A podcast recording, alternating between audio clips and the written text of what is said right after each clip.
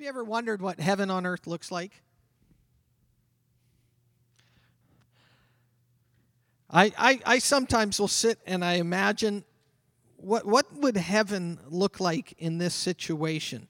What, what would it require of me to do? Or how would it require me to respond? How does it affect me? There are some things that affect me hugely. One, one of the things that I, I, I'll, I'll get a little vulnerable here. I will watch a show like um, Extreme Makeover, Home Makeover. And everybody, anybody ever see Extreme Make Home Makeover, or whatever it's called? I forget the name of it, but it's where they actually find a family and they take their house and they build them a brand new house, and then they give it to them and they do it in a week. If I watch a show like that, I need some tissue around me. If I can, I, I'm a little softy that way. It catches me, it grabs me. I, I watch, I love to watch and I love to read about people that have touched another individual in a practical way, but also in a way that touches their being. That, that somebody is touched so much that they're moved beyond words. Somebody that, that has a special need, maybe they're missing something, and another individual comes out of the blue and surprises them or gives them something and it catches them with exactly what they need. And, and I love the triumph of the human spirit in that moment. I love the triumph of the human spirit and the capacity to go beyond myself and to touch someone else. It gets me. It gets me. I uh, those tear jerkers. I I I, I have a hard time watching them and not having a tear come down, and it's like I'm a guy.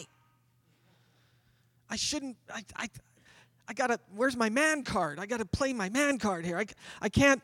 But there's something about touching somebody else and giving them something of yourself that hits them and they walk away better because what you have done. There's something powerful. And I believe the greatest example of that is Jesus Christ. If you want to see somebody walk into a person's life and to give them exactly what they need every single time it's Jesus. He is the most practical giver in the world. I've given people things they don't need. But Jesus would walk into a situation, whether he was asked about it or whether he would just walk into that situation and he would give to the individual exactly what they needed. And sometimes it was different than what other people thought.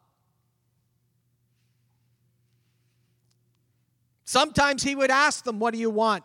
Other times he would just say, Your faith has made you whole. Sometimes they would say, if you're able and if you will.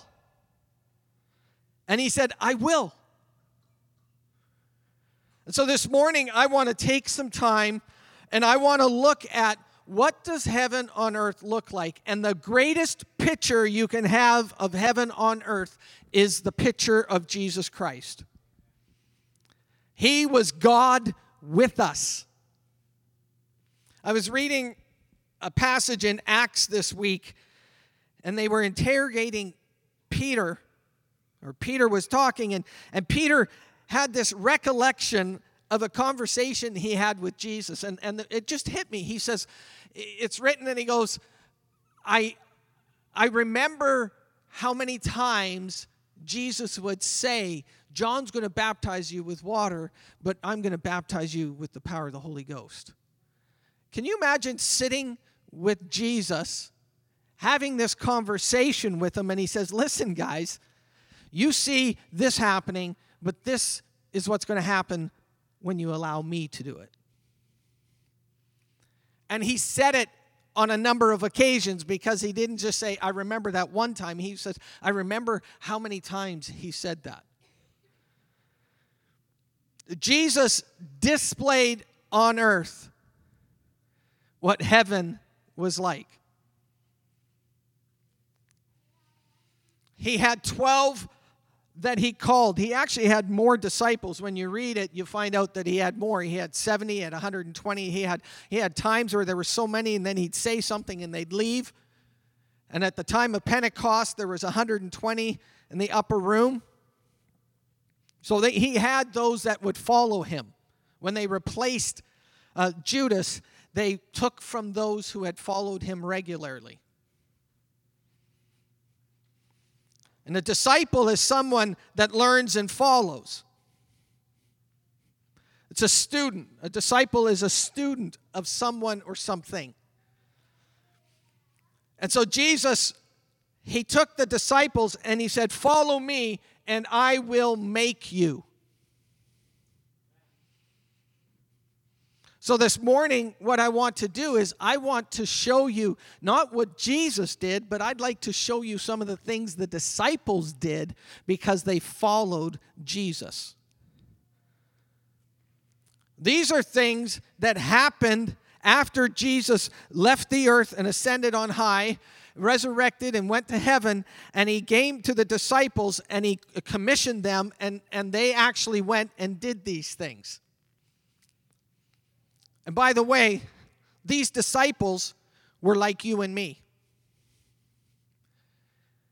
In fact, I'm probably double the age of the disciples at the time.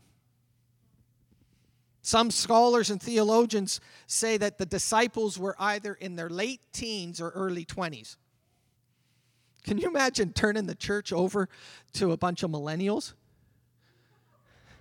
I mean, they were zero millennials in those days. Because, I mean, that was a joke. Zero millennials, zero time. You know, they were four ABC. I mean, it was like. But he entrusted the kingdom to people, if I can be honest and real, like you and me. They sometimes argued about who was going to be greatest in the kingdom. Like we've never argued about that. They sometimes wanted to know who would sit on the right hand of the Father and who would sit on the left hand. Like, we've never argued about who's better.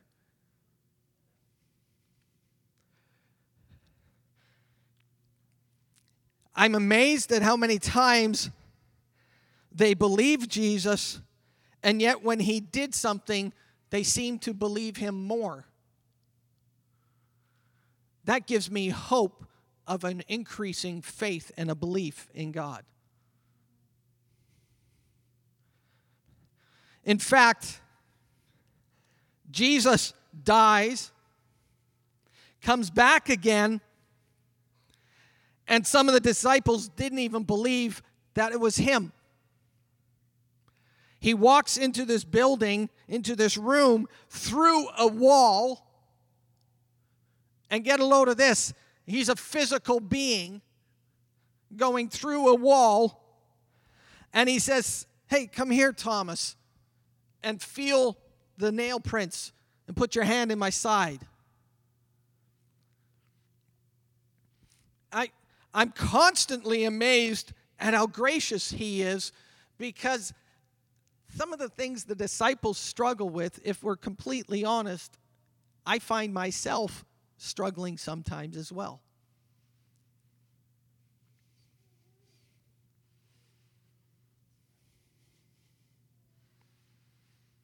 We read it. but there are some times it's like, can that really happen? So this morning, I want to take a few moments and I want to show you what happened when Jesus impacted the life of his disciples and what happened to people around them. So we've got in your notes, if you could turn to Acts chapter 8. And we're going to start in Acts chapter 8. When, when heaven invades earth, when we see on earth as it is in heaven, life gets better. There is an improvement that happens when Jesus comes onto the scene. I've yet to find a story, an illustration, or an example where Jesus came on the scene and life got worse. But every time I read about a story of Jesus, he came in, he healed somebody, he raised them from the dead, he caused them to see, he caused them to hear. He came and he fixed the situation, he improved the situation. It doesn't mean we won't have struggles. It doesn't mean we won't have persecution, but that doesn't come from Jesus. That comes from those who are sitting around and, quite frankly, are jealous of what God has done. And that's biblical. The people and the religious people of the day were jealous of what was happening and they tried to shut down the disciples. Because they walked with Jesus and now they were walking and showing people how, in a, relationship with Christ, and how Christ in one moment can change a life forever. They didn't have Dr. Phil, Oprah, and everybody else in the self help. They had Jesus Christ and the difference he makes. And I am convinced one moment in his presence can change my life forever.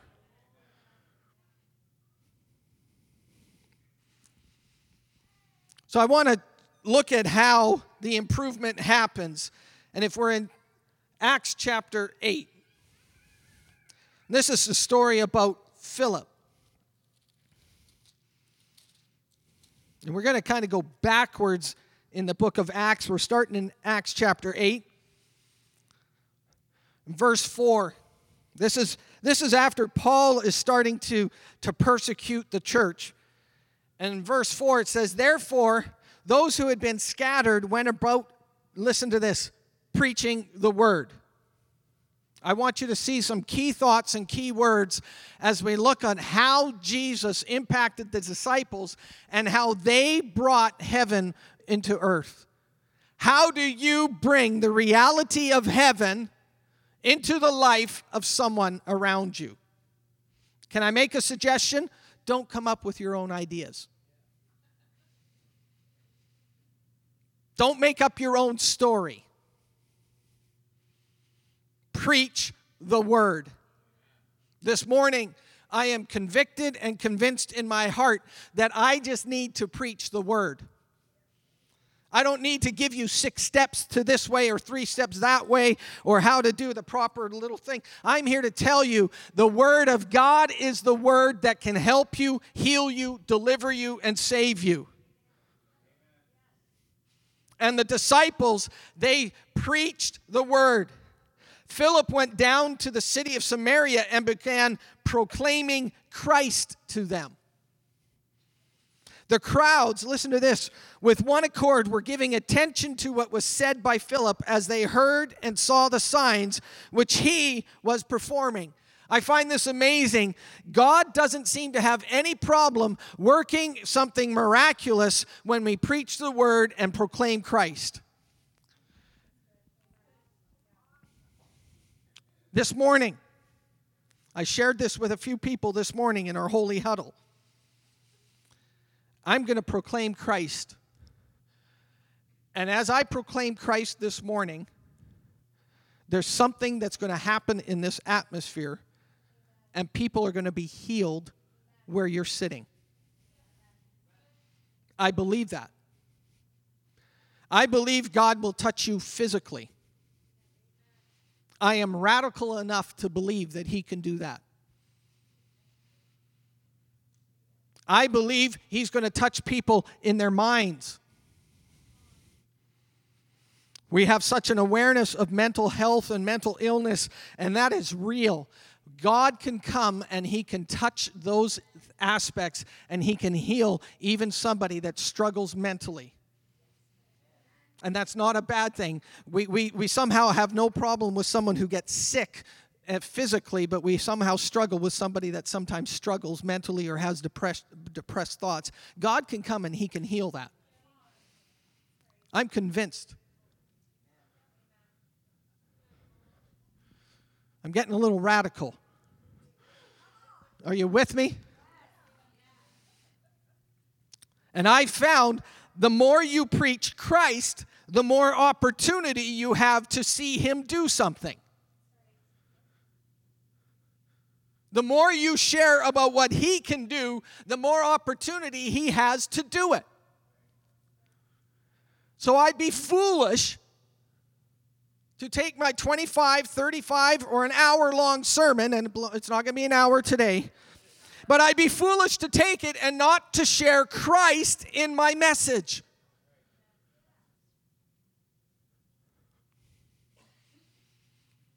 So, Acts chapter 8, we see Philip preaching the word. He proclaiming Christ to him in verse 5. In verse 6, crowds gave attention as they heard and saw the signs which he was performing. I find that amazing. He was performing them, but God was doing them. Do you know you actually have the authority and the ability to see a miracle happen? But it's not about you, it's all about Him. It's not about building my Instagram page. It's not about setting up some kind of publicity stunt. It's all about what Christ can do. And what's amazing, when He starts to do it, things happen beyond what you could ever plan. I think sometimes we try to plan God to do something instead of just allowing Him to do what He wants. Crowds came attend. Listen to this in verse 7 unclean spirits came out, paralyzed and lame people were healed. Physical, but I also believe there's an aspect of those that are paralyzed in their thoughts that God can come and He can heal them. And then in verse 8, there was much rejoicing in that city. Can you imagine Abbotsford? Can you imagine a hospital that doesn't have such a high demand on it that people can't get into the emergency room because it's so busy? Can you imagine a hospital where people are touched in the city and the hospital isn't at the capacity that it can handle because people's lives are being touched? I'm crazy enough to believe God can do that. I'm crazy enough to believe that Abbotsford can be a model for what Christ can do and that all the pundits can't figure it out. That's okay if they can't figure it out. I know who does, and that's Christ. And we have 100 people in here this morning. Can you imagine what it would be like if we were able to proclaim Christ to one individual this week? I mean, there's seven days in the week, but if we could just do it one time this week, that we would proclaim Christ to one person, that's a hundred people that haven't heard or didn't get a touch from him that get a touch this week.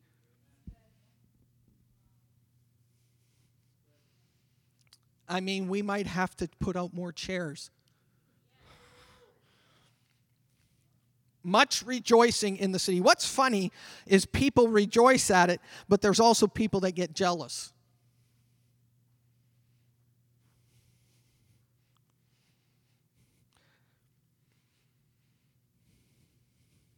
I want you to turn now, if you can, backwards to Acts chapter 5.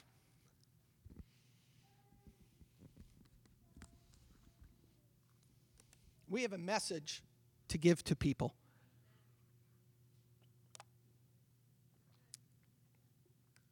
Look at somebody and say, I have a message to give to people.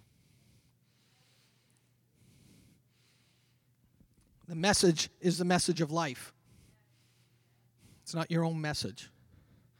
Don't tell them how you think. Well, let's turn to Acts chapter 5, and I want to start in verse 12, and we're going to be reading about four or five verses. It says, At the hands of the apostles, many signs and wonders were taking place among the people, and they were all with one accord in Solomon's portico. And this is just after Ananias and Sapphira lied to the Holy Spirit, and they're dead. I mean, that gets pretty serious pretty quick.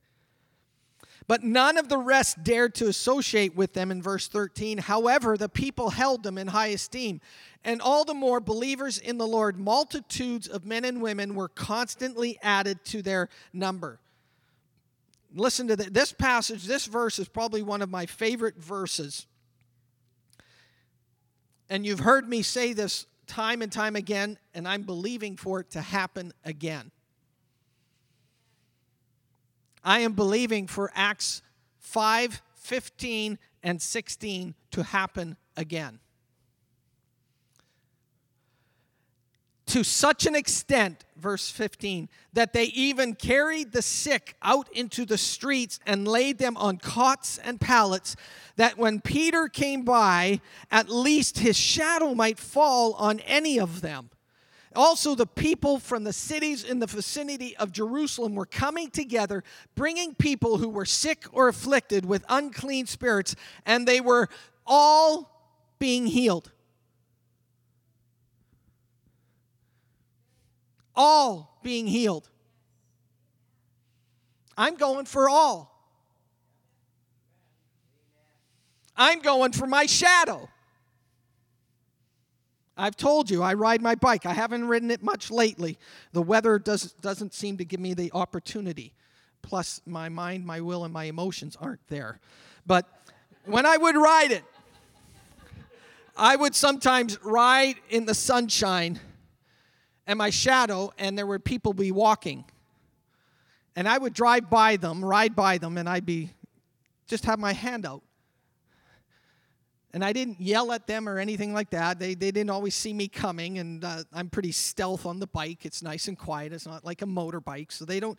But I had my shadow, and sometimes I would actually ride on the other side of the road just so my shadow would actually catch them. I'm experimenting. It's never going to happen if you don't try it. And I pass them, and I get about 20, 30 steps further and then uh, you know cycles, and then I turn back to see if if if something happened. I mean, I don't understand how this happened, but I'll tell you what I would have done if I would have been there. I would have said, Peter, don't walk out at noon. Walk out at six or seven when the sun is setting because your shadow is that much bigger. Like at noon, people have to get right beside you. But if you wait to six or seven, your shadow's about another six, seven, eight, ten feet long, you're going to hit more people. That's, that's how I would have thought. Not in Costa Rica. I am believing for the power of God to touch people's lives through a shadow.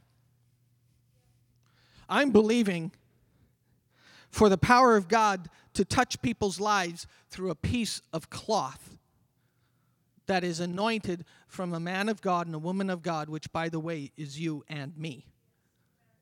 It's not just somebody who preaches, but we are all called to do these things. You carry Christ, the anointed one, with you. You do not have to wait till the pastor comes, you have the ability in your hands to lay them out and stretch them out and to see people's lives touched. You have that in you. And these disciples had this, and what happened is the whole city and the people around came, and they came because of what God was doing. They might have said what Peter was doing. They might have not figured it all out because sometimes those things aren't easy to figure out and people and hype and everything else. But they came and Christ performed miracles in them and through them. And I am crazy enough to believe that that can happen today. That was a good place for an amen. Just, I'm, I'm giving you opportunities here for amens. When I do this, shout amen.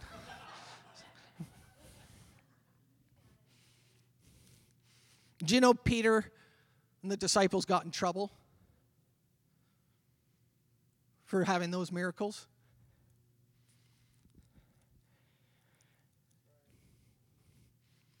He said they were in prison. The high priest rose up along with the, the associates, and they were filled with jealousy. That's in verse 17. But I want you to catch the next couple verses. In verse 20, an angel comes during the night. I told you last week, more happens when we're asleep than when we're awake. During the night, an angel of the Lord opens the gates of the prisons and takes them out. And he says, Go stand and speak to the people. Listen to this in the temple, the whole message of this life. Your and my commission is to preach the whole message of this life. And the whole message is that He is your healer. The whole message is that He is your provider. The whole message is that He is your help in time of need. The whole message is He is your peace. The whole message is He is the one who stands beside you when everybody else leaves you. The whole message is every single aspect of Christ is alive and available to touch other people's lives. When I looked at the word whole, it meant from every single aspect. Imagine a wheel, and that wheel's the whole. It comes from this angle, it comes from that angle, it comes from that angle. It doesn't matter where it comes from. Every single aspect of God being able to touch somebody's life, He is able. And we are the ones to share that message. And the angel said, You're to go and you're to share the whole message. And then he capitalizes the word life. And I found that interesting. It's the word Zoe. And one of the major or one of the first main definitions of that, I want to just read to, is the state of one who is possessed of vitality or is animate.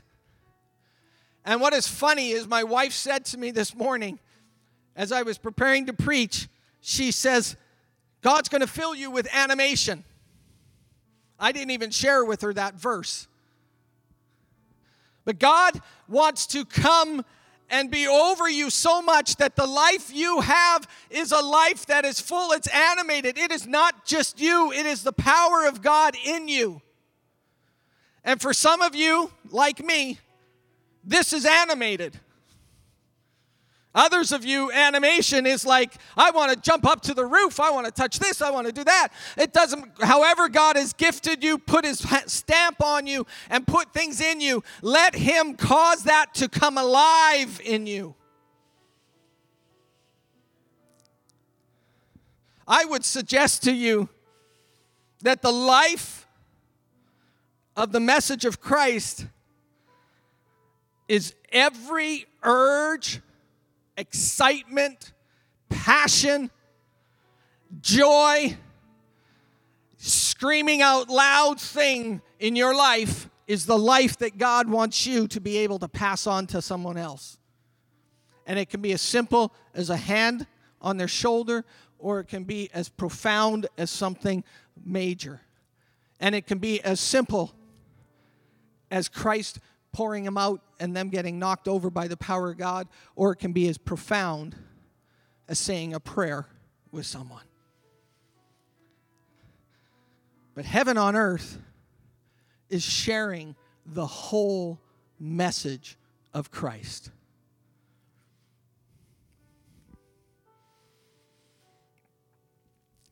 We have a superhero complex. Have you ever noticed on TV, everybody wants to have a superhero? I mean, they've even got a guy called Ant Man. I mean, we're so desperate for a superhero. Thor, all these other aspects.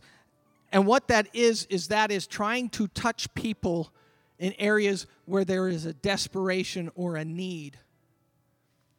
And they're calling out for something bigger and greater than themselves.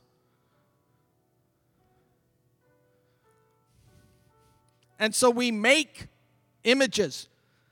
We make Superman. We make Batman. We make Thor. We make all the Avengers. We create these images of people that are superheroes because they are satisfying or scratching an itch that we have.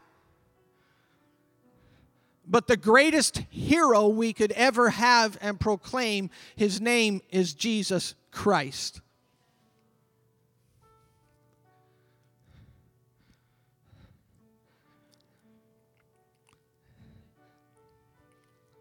In Acts chapter 1, the disciples had a superhero complex.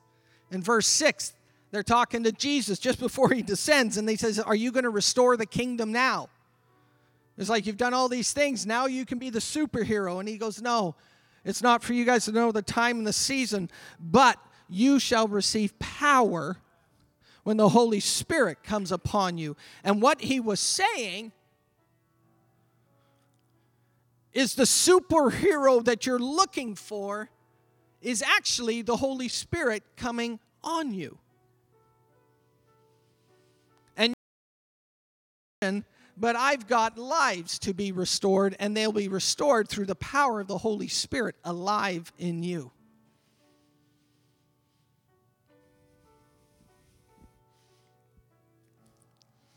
So I want to close.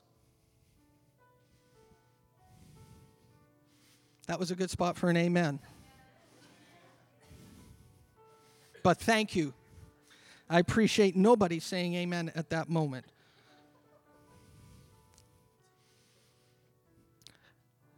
I want to give you an opportunity. If you need a touch from God, I don't care if you're a regular attender or if you're a visitor today. I don't care where you feel your relationship with God is at this moment. He's able. And so, if anybody here needs a touch from God, physical, mental, spiritual, emotional, you've got things you're not able to sleep at night, you've got voices in your head, I don't care what it is. If you need a touch from God, Today, I've preached Christ to you, and He is here right now to touch you. So, if you need a touch from God, can you be bold enough and courageous enough to raise your hand right now? I appreciate your vulnerability and your courage. courage. You can lower your hands. What I'd like now is if we could take 25 seconds and just receive from Christ. So if you want to take your hands and just make them as an open posture, that's fine. That's something physical, but sometimes it does something internally. But just have a posture to receive the touch that you're asking God to do. He will do it right now.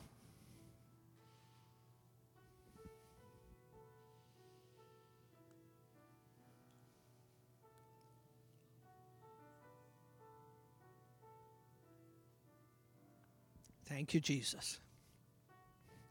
If I could have you look up here again. You and I are the ones that actually carry the message of life to others. It's not vicariously done, it is through you and I.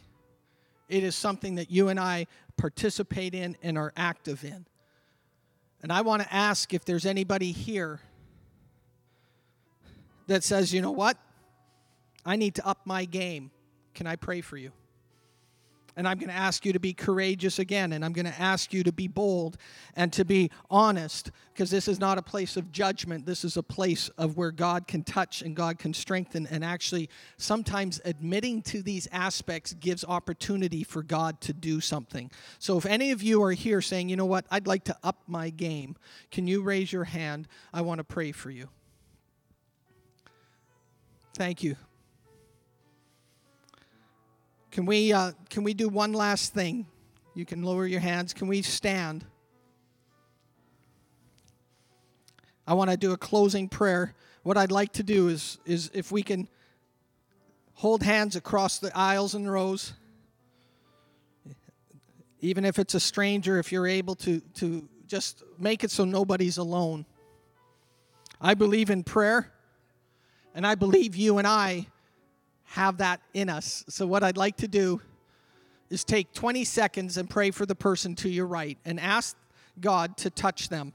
And some of them have raised their hands to say, I'd like to be a little more upping my game. Just ask God to touch them, to give them opportunities, to give them boldness through the power of the Holy Spirit that they would share Christ in a more practical or a more bold way with someone else. So just take 20 seconds, pray for the person on your right.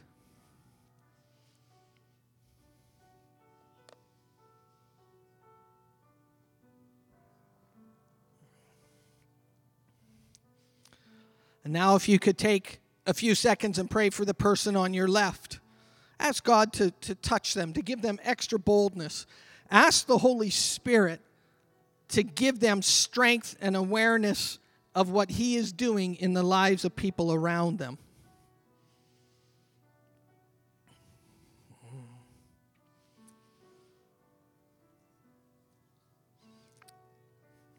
Hallelujah. And I'll just close in prayer.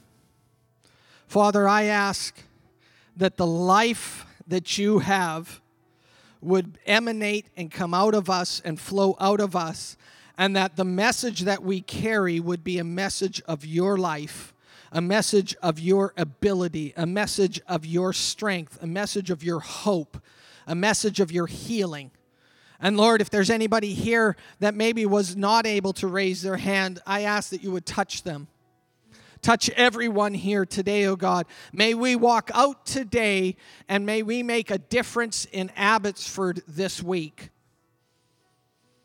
And Lord, I thank you for the soup that we're about to enjoy. I pray that you'd bless it. Bless our fellowship as we sit on the tables across from each other, sharing your good news. In your precious name. And everybody said, Amen. God bless you. We have soup. We would love for you to be able to join.